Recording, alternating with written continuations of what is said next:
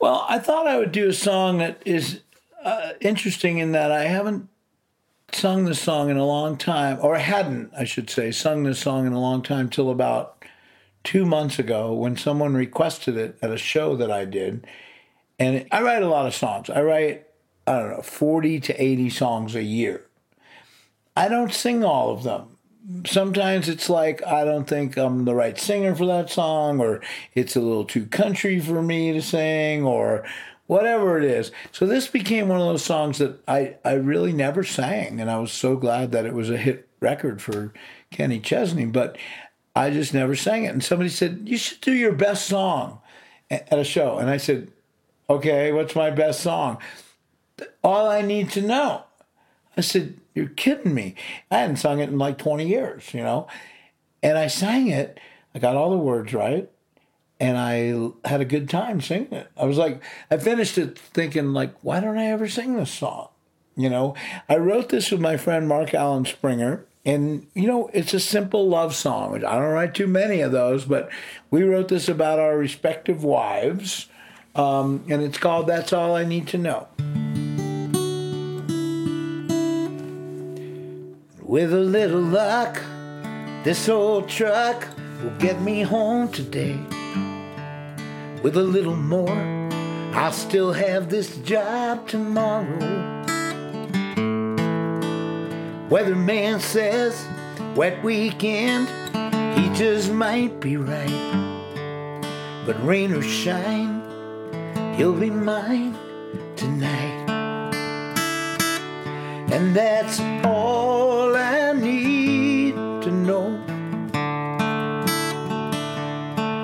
In a world where most things come and go.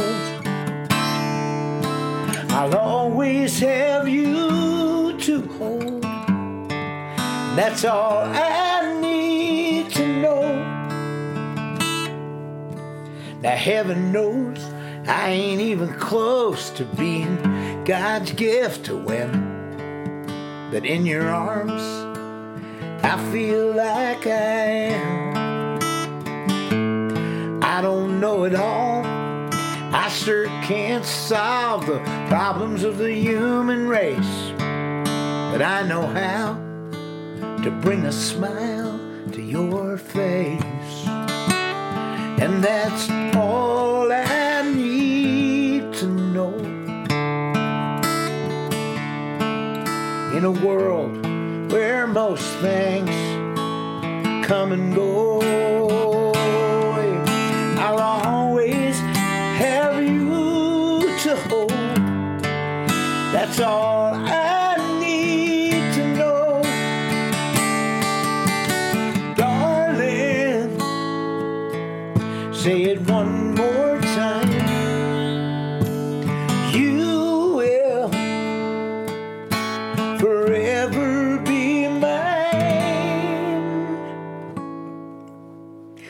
That's all.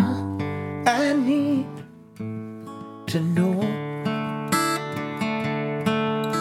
In a world where most things come and go, I'll always have you to hold. That's all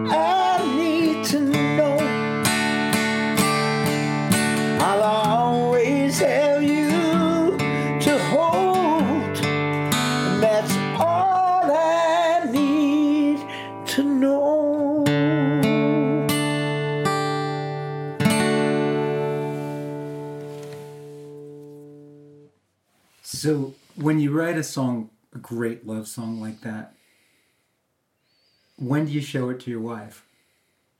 and how did she react? Well, I, you know, usually, by the way, it, that that other Tim McGraw story about how the first person we played it for recorded it, that hardly ever happens. So I played this for my wife long before Kenny Chesney recorded it, and she loves it. You know, I've written a lot of songs about it. We'll celebrate our 38th wedding anniversary uh, September 21st. So we've been hanging out a long time. But this particular song, it was kind of funny because it's you know, I'm an artist and a creative person first, but I'm also kind of not an idiot. I don't always write songs in exactly the voice that I would write, meaning that I would never say, with a little luck, this old truck will get me home today. With a little more, I'll still have this job tomorrow. Weatherman says, wet weekend. That's kind of like a country sort of lyric. But you could picture a guy in Arkansas who's driving a truck, or you get what I mean? My wife would look at me like I was crazy if I said, with a little luck, this old truck. But I'm in Nashville writing songs for country singers. I need to be sensible about that. So the kind of imagery that I'm putting in that song is for a common man, kind of country guy, southern. And that's what a lot of the songwriters in Nashville they come from all walks of life. Some of them are that guy, and others of them have two PhDs and they live grew up in New York. you know what I mean? But they're still going to try and write like that guy would sound because you know, it's a good time to say this. When you write a song, it's not about you. You're not writing the song for you, the writer. It might help you get through something like when you ask me how that, you know, Grown Men Don't Cry helped me through my my dad's death. You know, there's a little bit of that, but really it's all about the audience.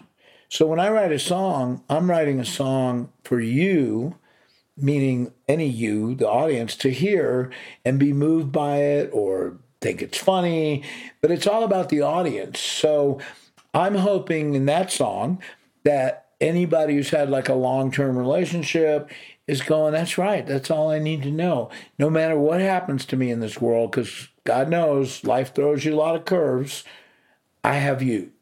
And that's solid.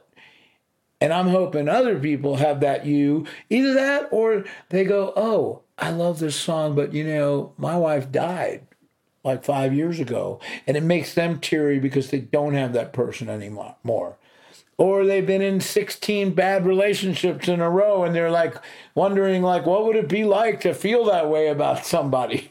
You get what i mean? Everybody's got a way in but it's not about me the writer it's about the listener.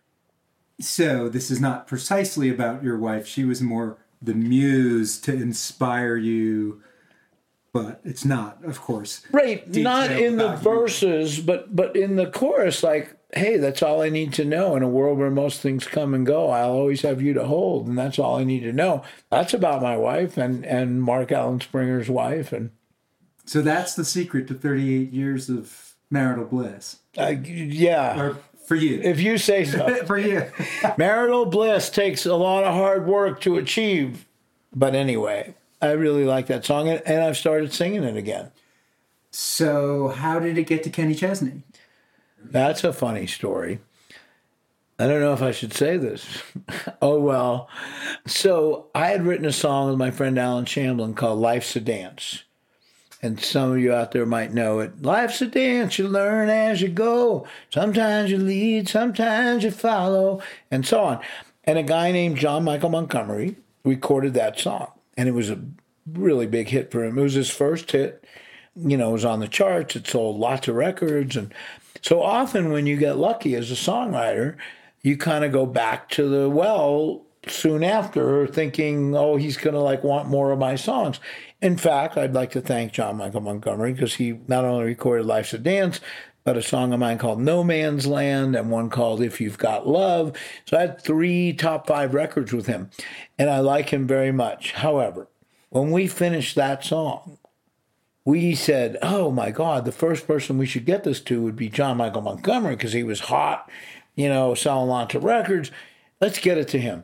So we sent it to Kentucky through his manager.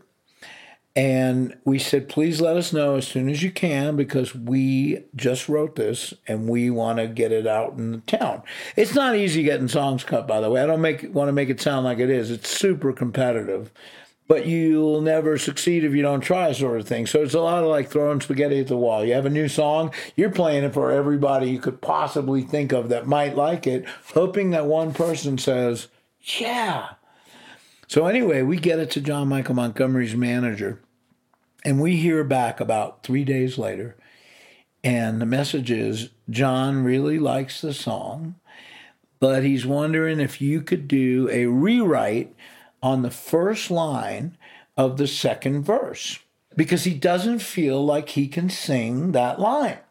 Mark Alan Springer and I are looking at each other saying, second verse, first line. What line is that?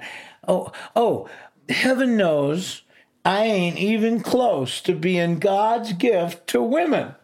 Well, you know, the only reason you could not sing that line is because you think you are.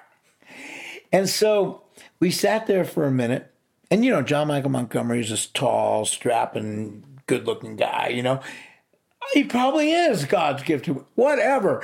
We sit there and we're like, oh my God, like that's like our favorite line in the whole song because it's got a charm to it. It's followed by the line, but in your arms, I feel like I am. I mean, it's it's just like the perfect. So I'm happy to tell you that we stuck to our guns. We were going to call his bluff.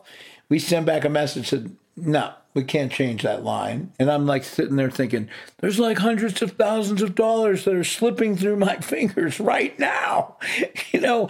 But then I gambled. I said, he's going to say. Okay, I'll sing it that way. No, he says, not singing that line. I said, okay. And then I thought, well, who else could we get this to? You know, and Kenny Chesney had just started his career. I want to be careful how I say this. He's a little shorter than John Michael Montgomery. He has a little less hair. You know, interestingly enough, three years later, he was on the cover of People magazine as one of the 25 most sexy men in the world. Okay. But in 1993, when we were thinking like Alan Jackson, you know, the, the tall drink of water kind of guy, and then we thought Kenny Chesney, let's try it with him. And the thing is, he loved the song, and one of his favorite lines in the song is Heaven knows I ain't even close to being God's gift to woman. So the song ended up in the right hands, and it was a big hit for him. And uh, there you go. So it's easier at the beginning of an artist's career. You might have went to school with them, or you're just hanging out at the same bar, or playing golf with them, or whatever it is, and you, it's easy to hand them a tape. Or back in the day, as soon as somebody gets to be a big star, they put up a little wall behind, you know, between you and them, and rightly so. And the melody on this one come to you at the same time? Yeah, kind of. To me, this is a bit of a classic country melody. The beginning of it is very, you know, and then the chorus is like a big kind of ballad. That's all I need to know.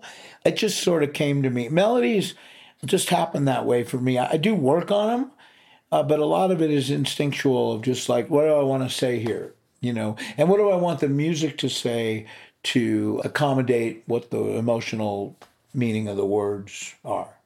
Support for this podcast and the following message come from Corient. Corient provides wealth management services centered around you. They focus on exceeding your expectations and simplifying your life. Corient has been helping high achievers just like you enjoy their lives more fully, preserve their wealth, and provide for the people, causes, and communities they care about. As one of the largest integrated fee only registered investment advisors in the U.S., Corient has deeply experienced teams in 23 strategic locations. Corient has extensive knowledge spanning the full spectrum of planning, investing, lending, and money management disciplines. Leverage Corient's exclusive network of experts to craft custom solutions designed to help you reach your financial goals, no matter how complex they may be. Real wealth requires real solutions. For more information, connect with a wealth advisor today at corient.com. That's C O R I E N T.com. Corient.com.